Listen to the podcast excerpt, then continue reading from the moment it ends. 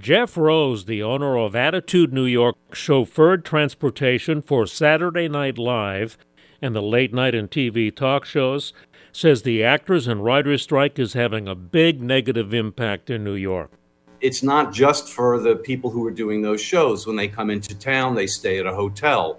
They say, well, as long as we're in town to do Tonight Show, why don't we do Good Morning America or The Talk and let's go see a show and let's go to dinner. There are lots of union guys, grips, people you don't hear about that work on the talk shows that are also out of work. He's glad he's diversified into businesses related to show business. We've been very busy for Fashion Week. We do a lot of work in the fashion industry as well.